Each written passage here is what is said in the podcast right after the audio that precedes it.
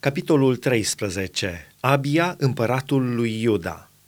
În al 18-lea an al domniei lui Ieroboam, peste Iuda a început să domnească Abia.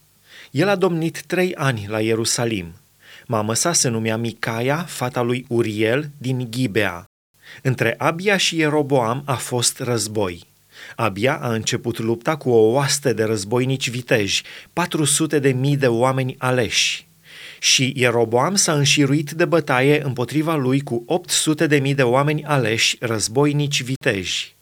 De pe vârful muntelui Țemaraim, care face parte din muntele lui Efraim, abia s-a sculat și a zis, Ascultă-mă, Ieroboame și tot Israelul! Nu trebuie oare să știți că Domnul Dumnezeul lui Israel a dat pe vecie domnia peste Israel lui David și fiilor lui printr-un legământ care nu se poate călca?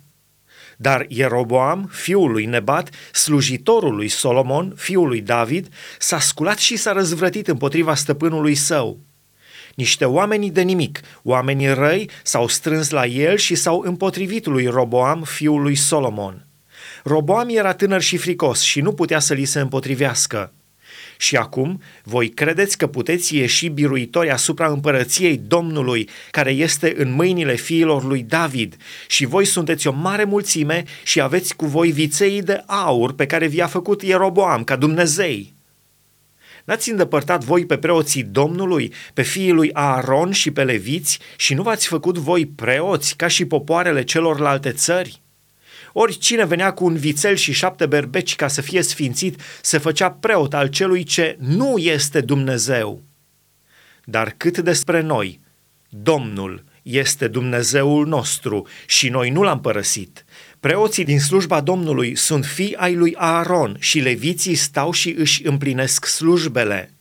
Noi aducem în fiecare dimineață și în fiecare seară arderi de tot Domnului, ardem tămâie mirositoare, punem pâinile pentru punerea înaintea Domnului pe masa cea curată și aprindem în fiecare seară sfeșnicul de aur cu candelele lui, căci păzim poruncile Domnului Dumnezeului nostru.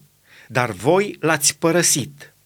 Iată că Dumnezeu și preoții lui sunt cu noi, în fruntea noastră, și avem trâmbițele răsunătoare ca să sunăm din ele împotriva voastră. Copii ai lui Israel, nu faceți război împotriva Domnului Dumnezeului părinților voștri, căci nu veți avea nicio izbândă. Ieroboam i-a luat pe dinapoi cu ajutorul unor oameni puși la pândă, așa că oștile lui erau în fața lui Iuda, iar cei ce stăteau la pândă erau înapoi a lor. Cei din Iuda, întorcându-se, au avut de luptat înainte și înapoi. Au strigat către Domnul și preoții au sunat din trâmbițe. Oamenii lui Iuda au scos un strigăt de război și la strigătul de război al oamenilor lui Iuda, Domnul a lovit pe Ieroboam și pe tot Israelul dinaintea lui Abia și al lui Iuda.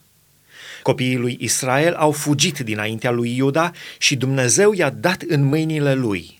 Abia și poporul lui le-au pricinuit o mare înfrângere și 500 de mii de oameni aleși au căzut morți printre cei din Israel. Copiii lui Israel au fost smeriți în vremea aceea și copiii lui Iuda au câștigat biruința pentru că se sprijiniseră pe Domnul Dumnezeul părinților lor. Abia a urmărit pe Ieroboam și a luat cetăți, Betelul cu satele lui, Ieșana cu satele ei și Efronul cu satele lui. Ieroboam n-a mai avut putere pe vremea lui Abia și Domnul l-a lovit și a murit. Dar Abia a ajuns puternic. A avut 14 neveste și a născut 22 de fii și 16 fete. Celelalte fapte ale lui Abia, ce a făcut și ce a spus el, sunt scrise în cartea prorocului Ido.